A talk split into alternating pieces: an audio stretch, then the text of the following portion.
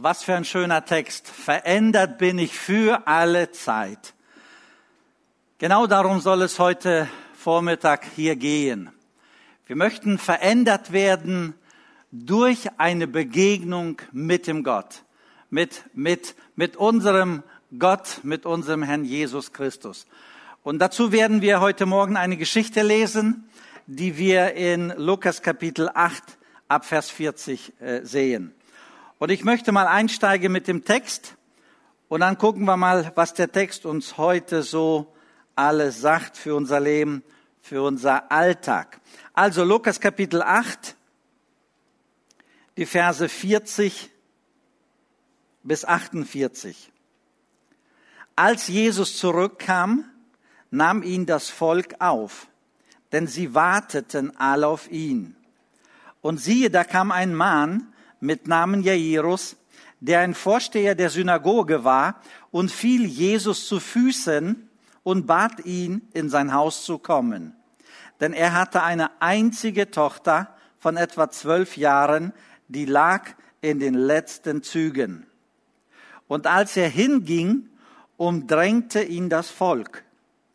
Und eine Frau hatte den Blutfluss seit etwa zwölf Jahren. Die hatte alles, was sie zum Leben hatte, für Ärzte aufgewandt und konnte von keinem geheilt werden. Die trat von hinten an ihn heran und berührte den Saum seines Gewandes. Und sogleich hörte ihr Blutfluss auf. Und Jesus fragte, wer hat mich berührt? Als es aber alle abstritten, sprach Petrus, Meister, das Volk drängt und drückt dich.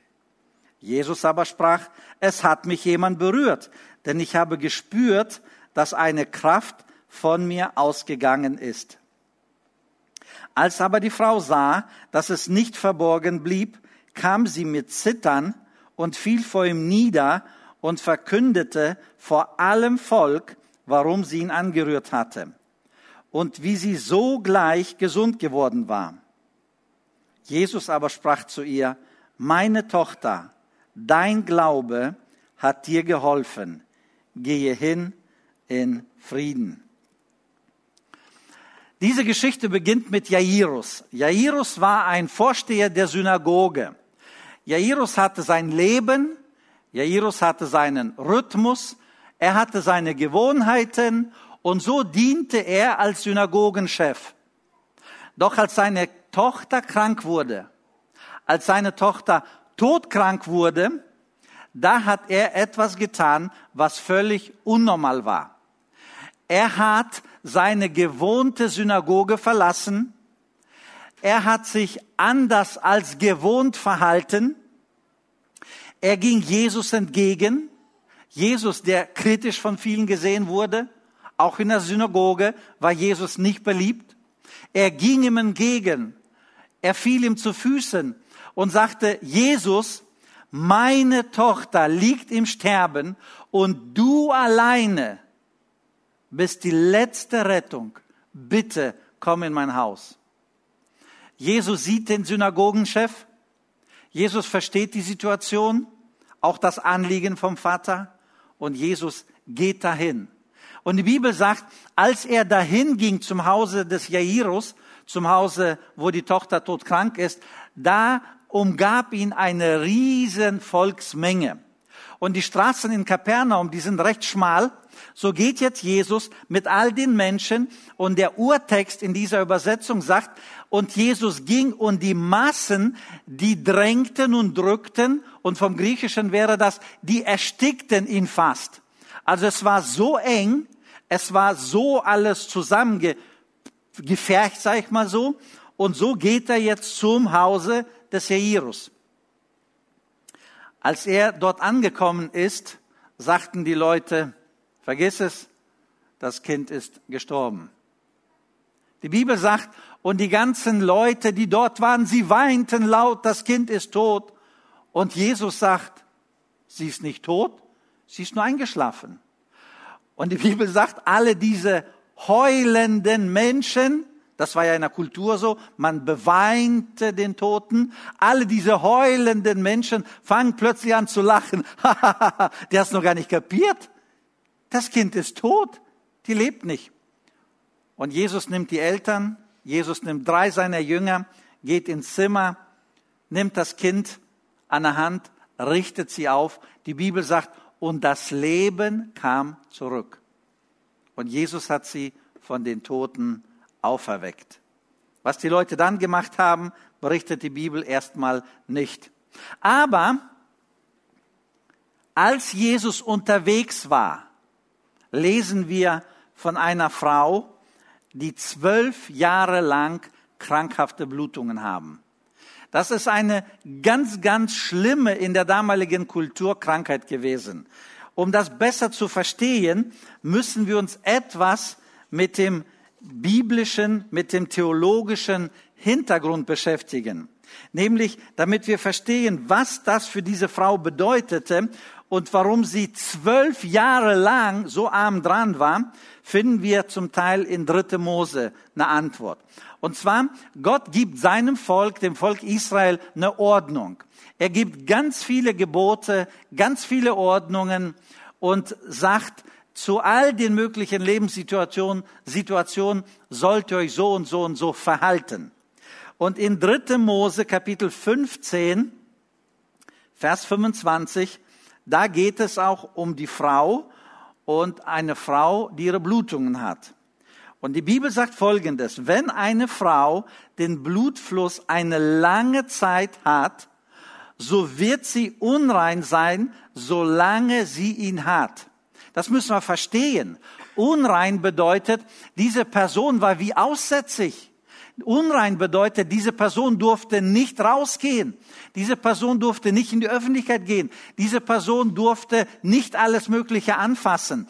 Denn alles, was sie anfasst, das wird unrein. Und das musste, es gab so ein Ritual, das musste dann gereinigt werden.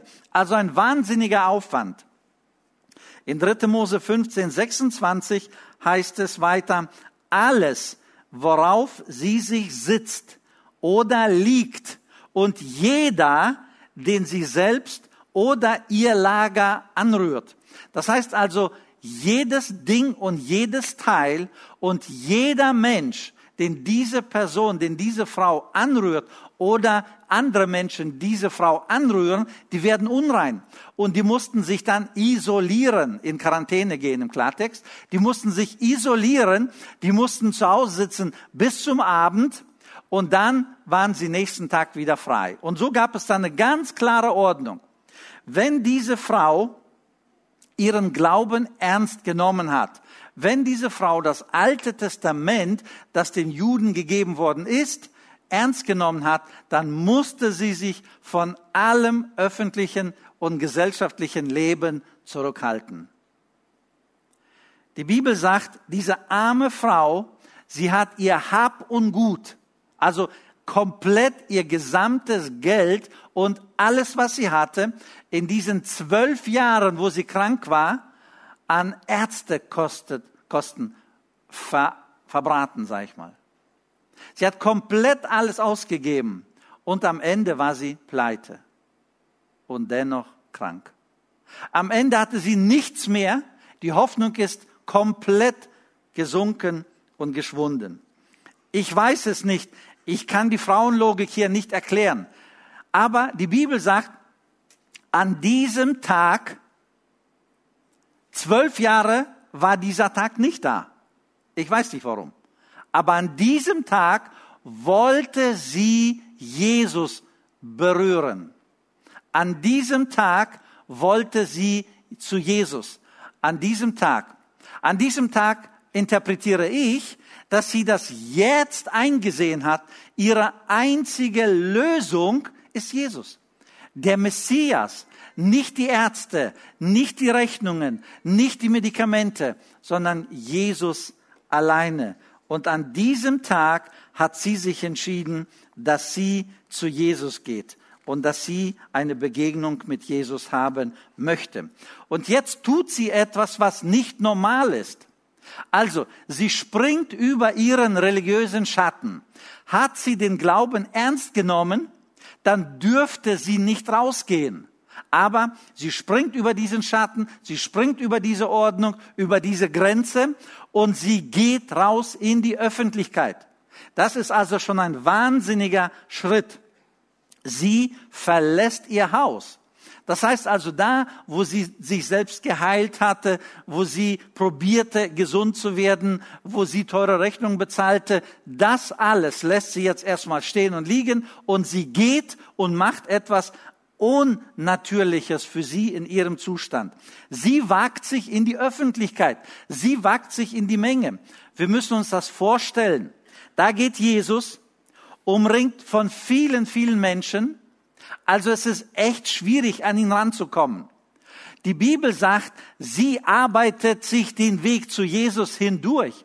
Das heißt also, jeden, den sie berührte und jeden, den sie zur Seite geschoben hat, jeder wurde geistlich gesehen und auch gesetzlich gesehen damals wurde unrein. Das heißt also, es war ja nicht ein Gesetz, wenn die Menschen es wissen, dann sind die unrein. Das war ja eine Ordnung von Gott gegeben. Und vor Gott hat sie jeden Menschen unrein gemacht, weil sie jeden berührte. Und sie hat das ignoriert und sie hat gesagt, ich gehe einer Begegnung mit Jesus entgegen. Und ihr normales Denken, ihr normales Handeln wird ausgeschaltet und etwas Unnatürliches, etwas Unnormales wird eingeschaltet. Das, was sie bis dato noch nie gemacht hat. Das müssen wir verstehen, weil der Punkt wichtig ist. Sie glaubt, dass sie bei Jesus die Hoffnung und die Gesundheit bekommt. Deswegen geht sie diesen Weg. Das war eigentlich für die damalige Situation ein No-Go. Die Bibel sagt, sie geht zu Jesus, sie kämpft sich den Weg zu Jesus frei und dann, sagt die Bibel, berührt sie den Saum seines Gewandes. Eileen, darf ich bitte das Bild einmal haben? Wir haben hier ein altes Bild von einem ganz normalen, traditionellen, Torah-gläubigen Juden. Und zwar die Menschen damals, zum Teil bis heute, die Torah-gläubig sind, zum Teil bis heute tragen die ähnliche Kleidungen. Und zwar, wir sehen hier, dass der Mensch, der Mann in diesem Falle, eine, ein Tuch hat, das war ein Gebetsschal, ne, oben Gebetsschal Talit genannt bis heute. Und zwar, die haben so einen Gebetsschal. Viele laufen in Israel bis heute damit rum. Sehr viele äh, Torah-gläubige Menschen. So, und am, an, je, an den jeweiligen vier Enden waren so Quasten angenäht. Und die gibt es bis heute. So, und diese Quasten, die haben eine ganz konkrete Aufgabe. Und die Quasten sind also an den vier Enden von diesem Tuch, von diesem Gebetsschal. Und dann ist dieser Schal umrandet mit einem Saum. Und dieser Saum, das ist jetzt wichtig zu verstehen, dieser Saum, diese Umrandung, die heißt hebräisch Kanaf. Es ist wichtig, dass wir es erstmal behalten, weil wir die Brücke schlagen werden zu dieser Frau und zu ihrem Verhalten. Also, wir haben jetzt die gläubigen Juden, die diese Kleidungsform so getragen haben, von Gott verordnet. Lass uns mal vierte Mose kurz lesen, wo Gott sehr, sehr deutlich diese Ordnung den Israeliten damals gegeben hat. Und der Herr sprach zu Mose, rede mit den Israeliten und sprich zu ihnen, dass sie und ihre Nachkommen sich Quasten machen an den Zipfeln ihrer Kleider und blaue Schnüre an die Quasten der Zipfel tun. Und dazu sollen die Quasten euch dienen so oft ihr sie anseht, sollt ihr an alle Gebote des Herrn denken und sie tun, damit ihr euch nicht von eurem Herzen, von eurem Herzen noch von euren Augen verführen lasst und abgöttisch werdet. Also Gott gibt hier eine Ordnung. Und er sagt zu seinem Volke, näht so Quasten an eure Klamotten, ne? Und wenn ihr so geht und alles so wackelt, ne, diese Dinger sollen euch erinnern, dass ihr einen lieben Gott habt, dass der liebe Gott eure Aufmerksamkeit will und er will, dass ihr in seinen Geboten wandelt. Und ihr sollt euch nicht verführen von euren Augen, die schöne Dinge sehen und dann Begierde, die es haben wollen. ihr sollt euch nicht verführen lassen von eurem Herzen, denn aus dem Herzen kommen alle möglichen Ideen, Gedanken, Versuchungen, Probleme, letztendlich Sünde. Das heißt also, Gott hat es seinem Volk gegeben, damit sein Volk göttlich gesehen fokussiert bleibt, damit sein Volk in der Spur der Nachfolge bleibt, damit sein Volk täglich diese Quasten sehend auch wirklich mit Gott lebt, mit Gott im Alltag auch und äh, mit Gott durchs, durch den Alltag geht. Also, jeder Torah-treue Jude, jeder, der wirklich an Gott, jeder, der an ihn glaubt, der hat sich daran gehalten und versuchte das so im Alltag äh, äh, zu leben. Denn diese, diese Quasten, die waren dazu da, um den Menschen zu erinnern, du bist nicht nur ein Mensch hier auf Erden, du bist ein geistliches Wesen und du hast geistliche oder religiöse Pflichten. Das heißt also, diese Dinge, die da hängen an den Kleidern, die gaben den Menschen immer wieder so in Erinnerung zu rufen, es gibt eine religiöse Aufgabe, es gibt eine religiöse Pflicht. Man sagt, heutzutage sagt man, dass wenn Tora-gläubige Juden sterben, dass man zum Teil bis heute in einigen Kreisen so eine Quaste abschneidet und dem Menschen in den Sarg diese abgeschnittene Quaste legt. Warum? Damit zeigt man, geistlich hat er seine göttliche Pflicht erfüllt. Es gibt eine Stelle in der Bibel, da wo der König Saul mal musste. Ne? Die Bibel sagt, er musste seine Füße bedecken. Er musste mal. Er ging in die Höhle hinein. Er hat sich hingesetzt. Seine Klamotten waren ja groß und breit. Und während er sein Geschäft erledigte, kam David ganz leise an, hat ihm ein Zipfel, so sagt die Bibel, abgeschnitten, ist abgehauen. Und als der König dann fertig war und rauskam, kam aus dieser Höhle, steht der äh, David da hinten, hält eine Quaste in seiner Hand und sagt, David, heute habe ich dich besiegt. Wenn die Bibel sagt, er hat ein Zipfel abgeschnitten, dann ist es nicht nur irgend so ein Fissel abgeschnitten. Nein, er hat so eine Quaste abgeschnitten und die Quaste bedeutet, deine religiöse Aufgabe ist somit erledigt. Also vor Gott gesehen bist du tot.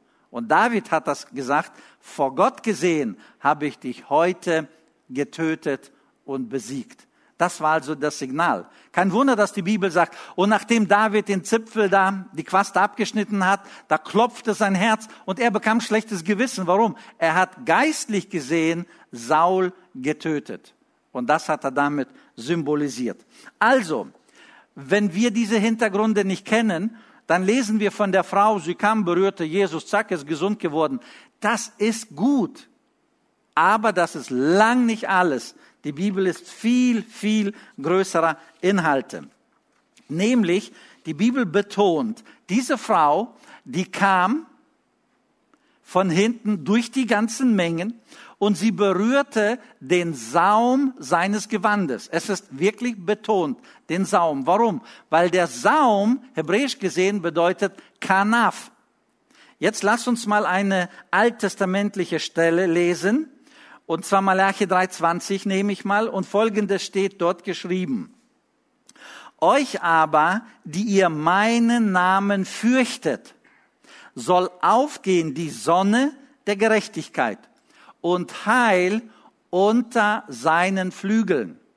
Ihr Lieben, und hier ist die Verbindung. Flügel, das ist die deutsche Übersetzung. Die hebräische Übersetzung hat dort Kanaf.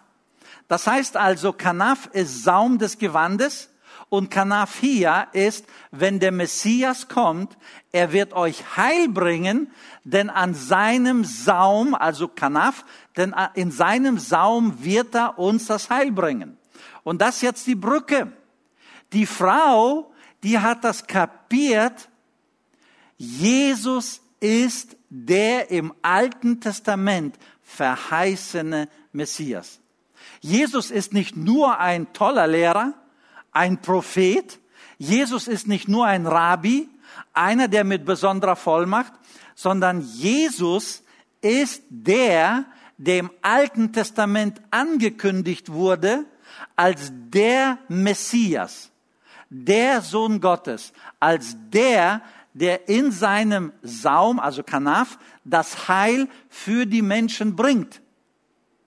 Und mit diesem Glauben, Jesus ist der Herr, Jesus ist der Messias, Jesus ist derjenige, der unser Heil mit sich bringt. Und in seinem Kanaf, in seinem Saum ist unser Heil drinne.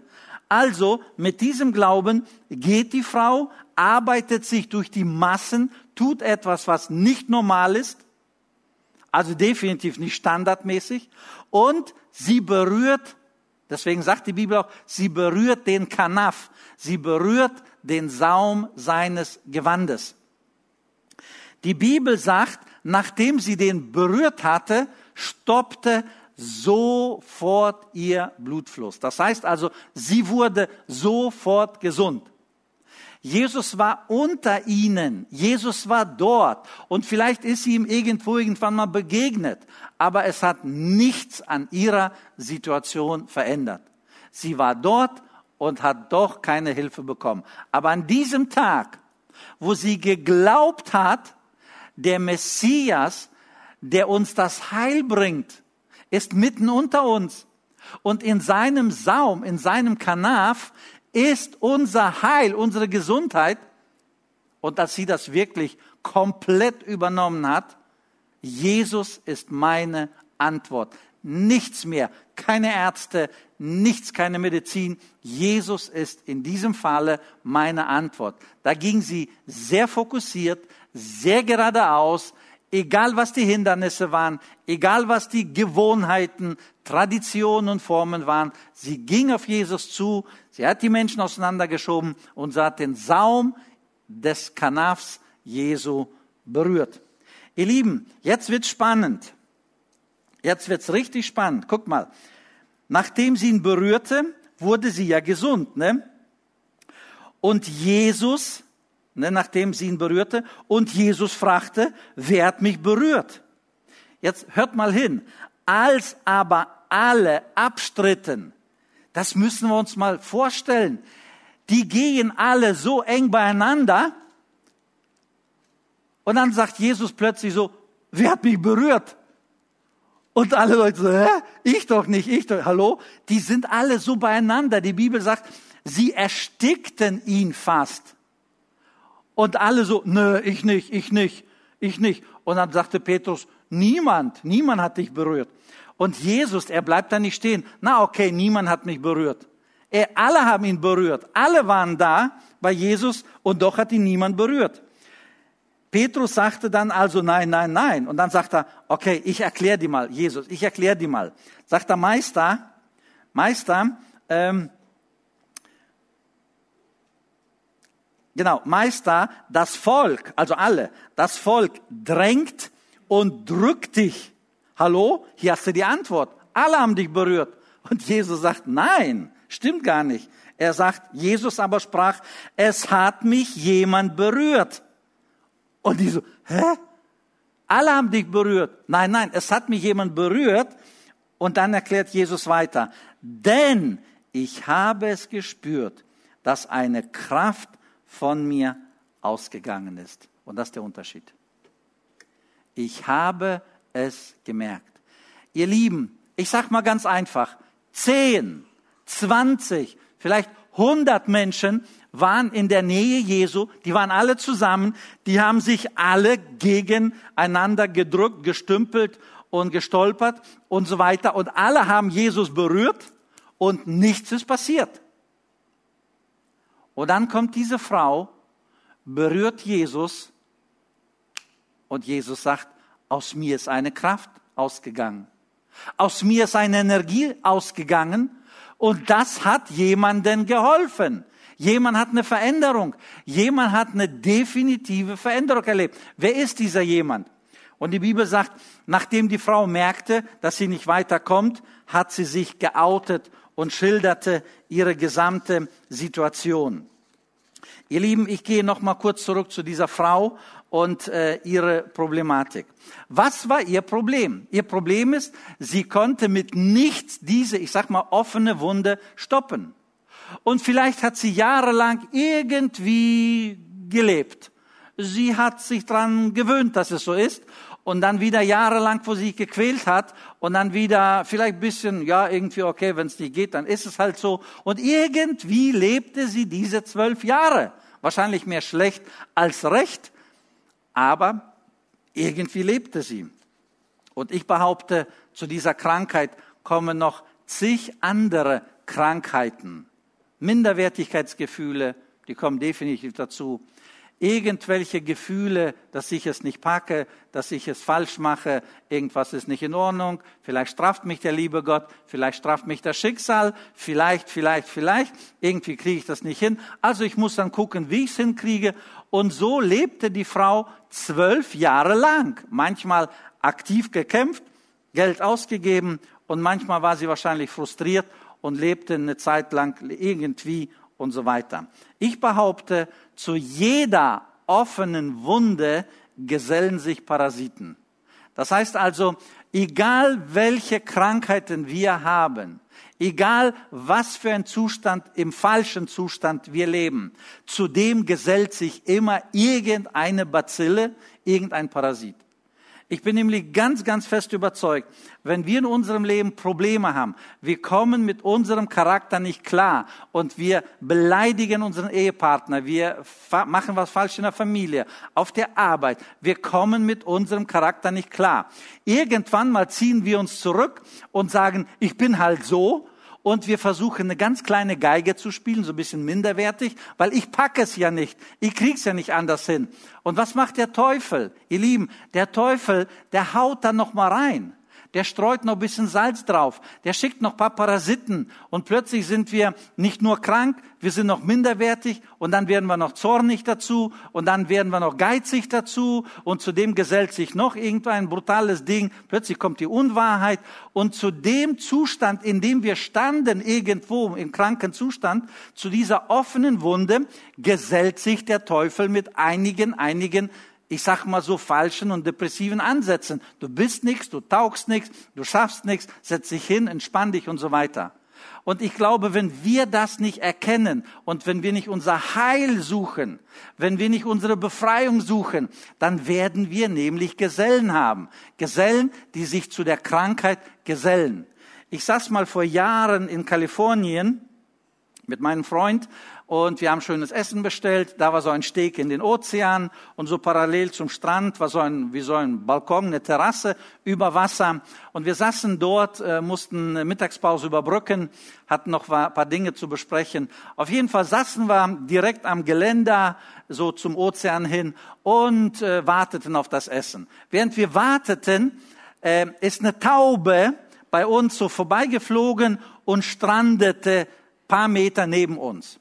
Und ich guckte zur Taube hin und auf dem Rücken war so ein roter Streifen. Ich vermute, sie ist da, da war ja dieser Piers, dieser Steg und da waren überall Nägel. Ich vermute, sie ist an irgendeinem Nagel vorbeigeflogen. Auf jeden Fall ist dann oben so ein Schlitz gewesen, so richtig schön dolle aufgeschlitzt. Sie landete vor uns und sitzt da und kämpft. Siehst du richtig, die, die kämpft so. Paar Meter weiter schwimmt eine riesen Möwe, also im Vergleich zur Taube. Eine Riesenmöwe. Und diese Möwe, die kommt so majestätisch rangeschwommen an die Taube. So majestätisch beobachtet sie, so richtig von oben, so siehst du, wie der Kopf sich zu beiden Seiten neigt. Und dann hackt sie in diese Wunde rein. Die Taube, die zuckt zusammen, fliegt ein bisschen hoch, landet wieder. Und die Möwe so majestätisch so. Alles gut nochmal hin, nochmal so geguckt und hackt nochmal rein. Also ganz ehrlich, mir schon mein Appetit vergangen. Ich saß da, wie ekelig. Und ähm, so hat sie das Ganze wiederholt. Es dauerte einige Minuten, bis die Taube irgendwann mal ihr Kopf unter Wasser gehalten hat oder, oder fielen ließ. Und somit war es irgendwann mal still um die Taube. Und die Möwe hat sich dann verzogen. Weg war sie. Ich überlegte sehr, sehr lange nach dieser Zeit und ich habe dieses Beispiel in meinem Kopf so fest drinne. Genau das Gleiche macht der Teufel. Genau das Gleiche. Wenn wir eine Wunde haben, wenn wir eine Krankheit haben und wenn wir sie nicht gut durch Jesus bearbeitet lassen, oder dass Jesus sie nicht vernünftig verarztet, dass Jesus uns nicht vergibt und wir frei sind. Und ich rede nicht von Krankheiten jetzt biologisch gesehen. Ich rede aber auch von Charaktereigenschaften. Ich rede aber auch von Eigenschaften unseres Wesens. Es kann alles Mögliche sein. Der eine kann nicht vergeben. Am Ende ist er verbittert. Der andere kann nicht loslassen. Am Ende ist er geizig. Der andere kann nicht spenden, weil er immer was braucht. Am Ende kriegt er nichts mehr hin, fühlt sich so minderwertig und zieht sich aus der Gemeindearbeit zurück. Ich krieg's ja nicht hin. Und der Teufel sagt, super so, werd bloß da hinten aktiv, nicht in der Kirche. Und so beobachte ich, dass wir unsere Problemchen haben unsere Wehwehchen haben mit dem Charakter, in der Ehe, in der Sippe, auf der Arbeit, mit der Wahrheit, mit der stillen Zeit, wir kriegen es nicht so richtig hin und so weiter. Und das Problem ist, der Teufel sagt, super, so und hackt da immer wieder rein und gesellt noch ein paar Parasiten dazu und wir fühlen uns schlechter und ziehen uns zurück, ziehen uns zurück. Lass uns von dieser Frau lernen. Als es dieser Frau so dreckig ging, als sie so am Ende war, Kohle ausgegeben, Medikamente wollte sie nicht mehr. Dann hat diese Frau plötzlich die Erkenntnis gehabt. Ich weiß nicht, warum sie jetzt die Erkenntnis hatte. Ich weiß nur, dass sie an diesem Morgen aufstand, nach zwölf Jahren, und sagt, ich gehe zu Jesus. Und das war ihre Lösung. Ich berühre den Kanaf Jesu und ich werde gesund, weil er der Messias ist. Ich glaube an ihn und ihr Problem war am Ende behoben. Ich glaube das Gleiche mit uns. Wenn wir mit unseren Problemen, mit denen wir schon seit Jahren, seit Jahrzehnten vielleicht leben, wir kriegen Dinge nicht in den Griff. Wir haben uns daran gewöhnt. Wir haben uns daran gewöhnt, dass wir die Bibel ganz selten lesen. Dass wir ehrlich gesagt theologisch gesehen oder biblisch gesehen eigentlich wenig Wissen haben, selbst gelesen. Wir haben viel mehr Wissen mal in der Kirche vielleicht gehört. Und das ist gut. Aber schlecht, dass wir nicht selbst lesen. Wir leiden drunter. Ach, mittlerweile haben wir uns daran gewöhnt, dass wir in der Woche nichts lesen, keine Stillzeiten machen. Und wir leben so. Zudem fühlen wir uns nicht so ganz stark, aber ja gut, äh, ist halt so. Der andere sagt, ich habe mich dran gewöhnt, dass ich so, ich sag mal so, so einen Umgang im Leben habe, dass ich solche Freunde habe, dass ich so einen Umgang mit Dingen habe, dass ich so einen Umgang mit äh, alle möglichen gefährlichen Dingen habe. Für mich ist gefährlich Alkohol, Zigaretten und all diese Dinge. Ich habe mich dran gewöhnt. Und dazu gesellt sich immer mehr Parasitentum. Dazu gesellen sich Dinge. Ich habe mich drum gewohnt. Keine, keine ordentliche Gebetszeiten, irgendwie, ich leide drunter, aber ich habe mich dann gewöhnt. Ich bete so wenig, so kurz, ich bete zu, mit der Frau kriege ich es auch nicht hin zu beten. Ich rede nicht von mir jetzt, wir kriegen es hin. Aber ich meine nur, ne, ich kriege das nicht hin, wir fühlen uns schlecht, wir fühlen uns ein bisschen minderwertig, wir fühlen uns als Versager. Der Teufel sagt, klar, klar bist ein Versager, zieh dich bloß zurück aus dem Gemeindedienst, geh bloß nicht hin, mach bloß nicht mit. Und so fühlen wir uns schlechter und schlechter und wir ziehen uns zurück. Und das ist der falsche Weg. Das ist der falsche Weg, egal in welche Richtung, das ist der falsche Weg. Der richtige Weg ist, ich gehe zu Jesus hin. Ich gehe wirklich an das Herz Jesu. Und mit meinen kleinen Problemchen oder mit meinen riesigen Problemen, mit meinen Todesängsten oder mit meinen kleinen Ängsten, mit allem, ich gehe zu Jesus. So wie diese Frau morgens aufsteht, heute gehe ich zu Jesus. Genauso wir, ich gehe zu Jesus. Ihr Lieben, und wenn du zu Jesus gehst, musst du erstmal auseinanderschieben. Du musst erstmal über die Schritte der Gewohnheit erstmal rüberkommen. Du hast dich ja gewohnt oder gewöhnt, dass dein Gebetsleben so runtergekommen ist. Du hast sie gewöhnt, dass die Bibellese eigentlich immer zu kurz kommt. Du hast sie gewöhnt, dass so Gemeinschaften, christliche, geistliche Gemeinschaften, dass sie zu kurz kommen. Du hast sie doch gewöhnt. Willst du zu Jesus kommen, da musst du erstmal was tun. Du musst über viele, viele falschen Gewohnheiten rübertreten. Und du musst am Ende neue Gewohnheiten üben. Darüber spreche ich ein paar Minuten. Aber wichtig ist, wenn wir zu Jesus gehen wollen, dann müssen wir Gewohntes sein lassen. Da müssen wir neue Wege gehen. Das, was wir bis jetzt nicht getan haben.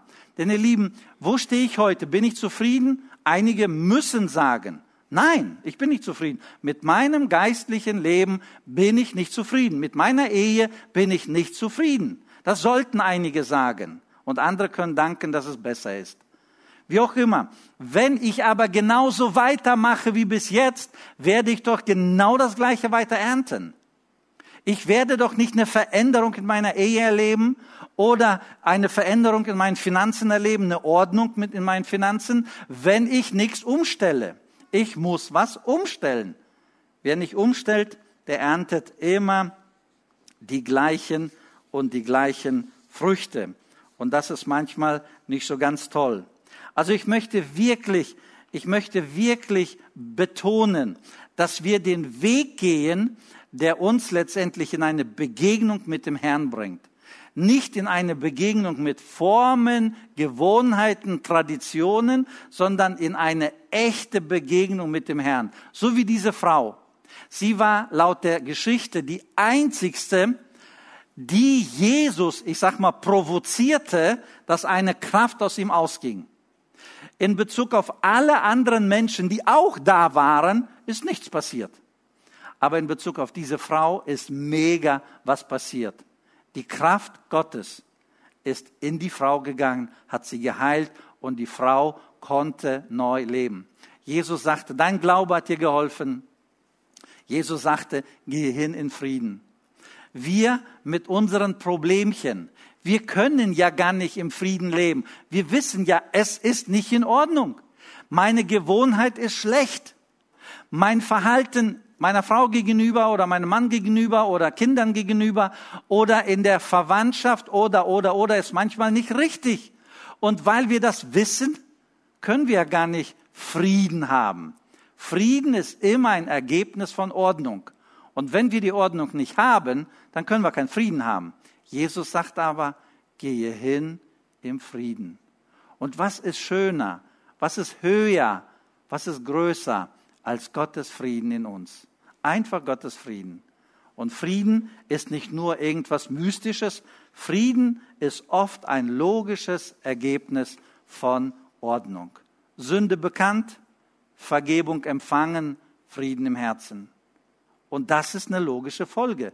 Gott schenkt uns den Frieden. Ich wünsche mir, ich wünsche euch, ihr Lieben, wirklich, das wünsche ich, dass ihr euch Gedanken macht über euer Leben dass wir uns Gedanken machen, mit wem hängen wir ab? Sind das Menschen, die uns zu Jesus führen im Alltag, in Gewohnheiten? Oder sind das Menschen, die so in ihrer Form leben, die so in ihrer Tradition leben, die so in ihren Gewohnheiten leben, die geistlich nichts auf die Waage bringen und wir sagen, das sind meine besten Kumpels? Ihr Lieben, wo kommen wir hin? Deswegen möchte ich, dass wir umdenken. Lass uns einer werden, der wirklich eine Begegnung mit Jesus hatte. Der wirklich die Kraft Jesu in sich hat und sie ist zugänglich. Und wenn Jesus unser Lebensinhalt ist, dann werden wir den anderen Menschen das auch immer wieder irgendwie vorleben können. Dann werden die anderen merken, ups, hier ist was anderes. Hier ist nicht nur menschliches, nicht nur logisches, nicht nur irdisches. Hier ist auch etwas, was Perspektive, etwas, was Inhalt hat, etwas, was gut ist. Und so können wir verändert leben. Ich möchte ganz konkret zum Schluss werden. Was muss passieren, damit diese Veränderung einsetzt? Was muss passieren, so wie diese Frau, die plötzlich sagt, ich gehe nicht mehr zu den Ärzten, sondern ich gehe zu Jesus. Ein anderer Weg. Was muss passieren? Merkt euch das bitte. Erstens, du musst wollen. Ganz einfach. Du musst wollen. Wenn ein Mensch nicht will, wenn ein Mensch selbst zufrieden ist, dann kann man ihm nicht helfen. Punkt. Geht nicht. Erst wenn ein Mensch sagt, ich will, ich will es verstehen, ich will es lernen, ich will es ausprobieren und dann entwickelt sich ein System, wie man das machen kann. Aber die Grundvoraussetzung ist, Herr Jesus, ich möchte, Ich möchte dich erleben. Ich möchte deine Kraft in meiner Schwachheit erleben. Ich möchte, dass du in meinem Charakter was tust. Ich möchte, dass du in meiner stillen Zeit was veränderst. Ich möchte, dass du in meinem Gebetsleben was veränderst. Ich möchte, dass du in meinen Kalender Gebetstage, was wir jede, jeden Tag haben, einträgst. Ich möchte was tun. Und wenn wir sagen, ich will, das ist der Start. Das ist der erste Punkt. Die Bibel sagt gleichzeitig, Gott gibt das Wollen und Gott gibt das, die, äh, das Vollbringen. Im Klartext, wenn wir wollen, dann hilft Gott uns. Wenn wir nicht wollen, kann Gott nichts machen. Also erstens, wir müssen wollen, dass es wirklich mit einer Begegnung mit Gott kommt. Zweitens, du musst bereit sein, aus deiner Ecke herauszukommen.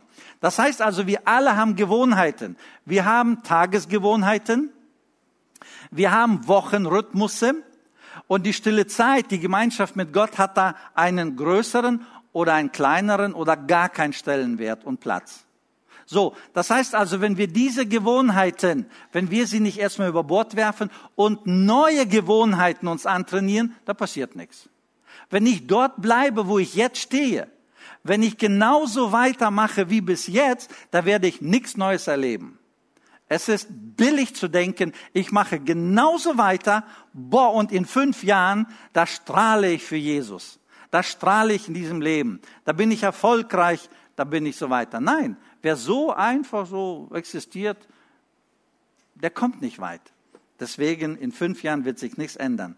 Mein Appell wirklich aus der Geschichte mit der Frau, ne? Du musst wollen, dann, du musst bereit sein, so aus deiner Tradition raus, aus deiner Gewohnheit raus, Dinge zu tun, die neu sind, die du bis jetzt noch nie so gemacht hast.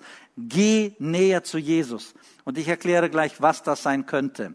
Dritter Punkt. Gehe in die Einsamkeit und in die Stille.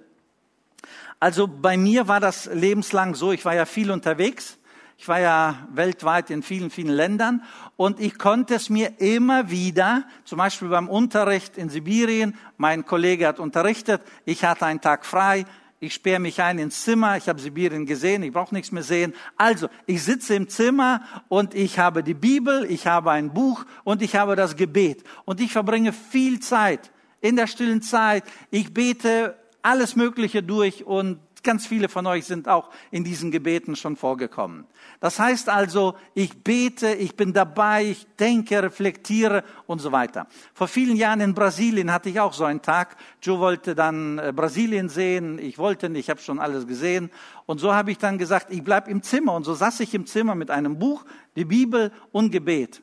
Leute haben gefragt, ob ich krank bin. Ich sagte, nein, ich bin nicht krank, es geht mir gut. Aber ich wollte alleine sein.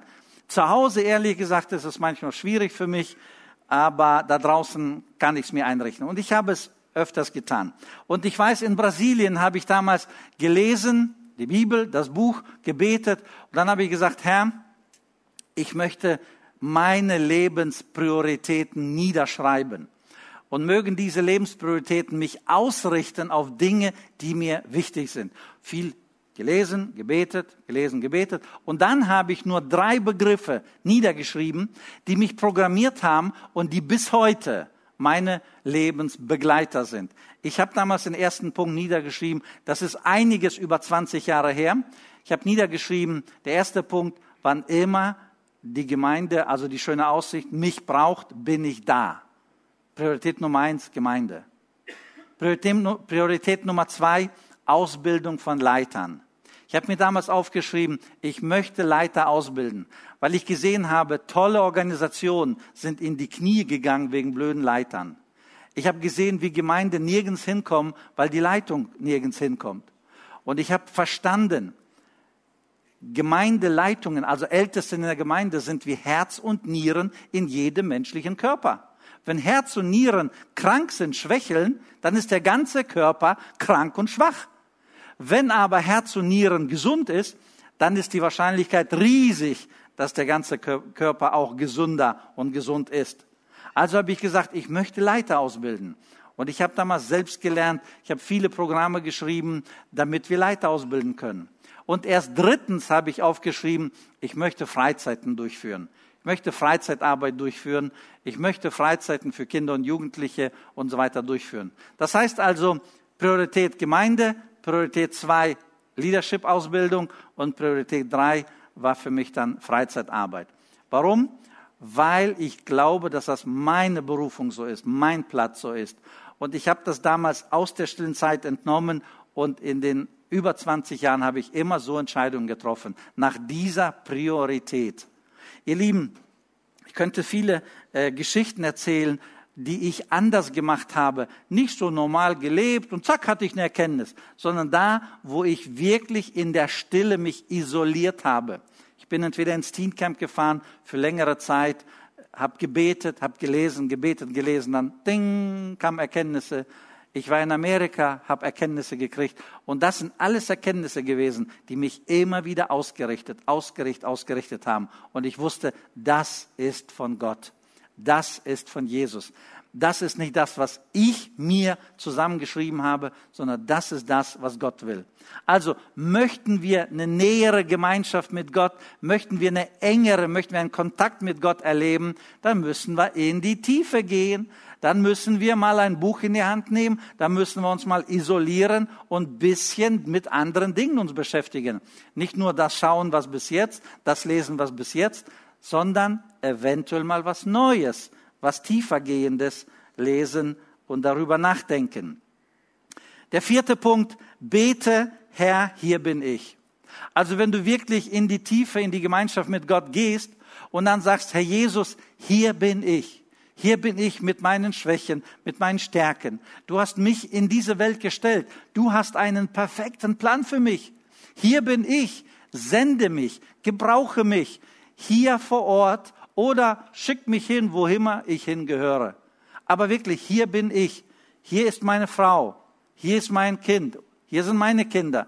Hier ist mein Auto. Hier ist mein Haus. Hier ist mein Portemonnaie. Herr Jesus, alles, alles weihe ich dir. Mache damit was. Und wenn wir mit diesem Gebet, und ich habe das oft gebetet, ich habe das wirklich oft, wenn ich es hunderte Male sage, dann ist es zu wenig gesagt. Ich habe hunderte Male gebetet, Herr Jesus, hier bin ich. Wirklich, gebrauche mich, mach was, tu was und so weiter. Und Gott lenkt. Und manchmal vielleicht erfolgreicher und manchmal leider weniger erfolgreicher, weil wir Menschen sind. Auf jeden Fall, hier bin ich. Ich möchte diesen Weg gehen. Und abschließen möchte ich mit einem Punkt, dass ich dann sage, einfach gehe hin und verändere dein Verhalten. Ne? Wenn du erkennst, Jesus möchte, dass wir verändert nach dieser Begegnung, verändert als Kinder Gottes leben, dann gehe hin, veränder dein Verhalten. Ganz einfach. Veränder dein Verhalten. Vielleicht musst du zu einigen Menschen eine gewisse Distanz aufbauen. Und zu anderen Menschen musst du eine Nähe aufbauen. Weil das besser ist. Vielleicht musst du gewisse Kontoüberweisungen mal durchprüfen. Vielleicht laufen die falsch wohin. Vielleicht solltest du was anderes umbuchen.